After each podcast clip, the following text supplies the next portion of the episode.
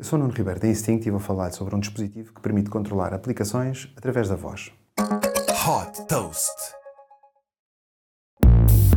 Fundada por Jesse Leo, a startup americana Rabbit desenvolveu o R1. Este pequeno dispositivo, gerido por inteligência artificial, permite controlar por voz as aplicações utilizadas no dia a dia.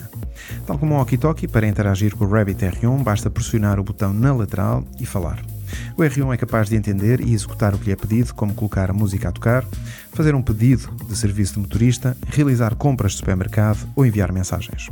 Em alternativa, também é possível fazer pedidos por escrito através de um teclado virtual que surge no ecrã. Para que isto seja possível, basta fazer apenas uma vez o login nas aplicações que se quer dar acesso ao R1. O R1 funciona como um sistema operativo próprio, batizado de RabbitOS. Este sistema operativo copia a forma como as pessoas interagem com as aplicações em diferentes smartphones para executar pedidos dos utilizadores. A Rabbit vai também permitir a qualquer utilizador gravar a forma como interage com as aplicações, de forma a ensinar e a melhorar o sistema operativo.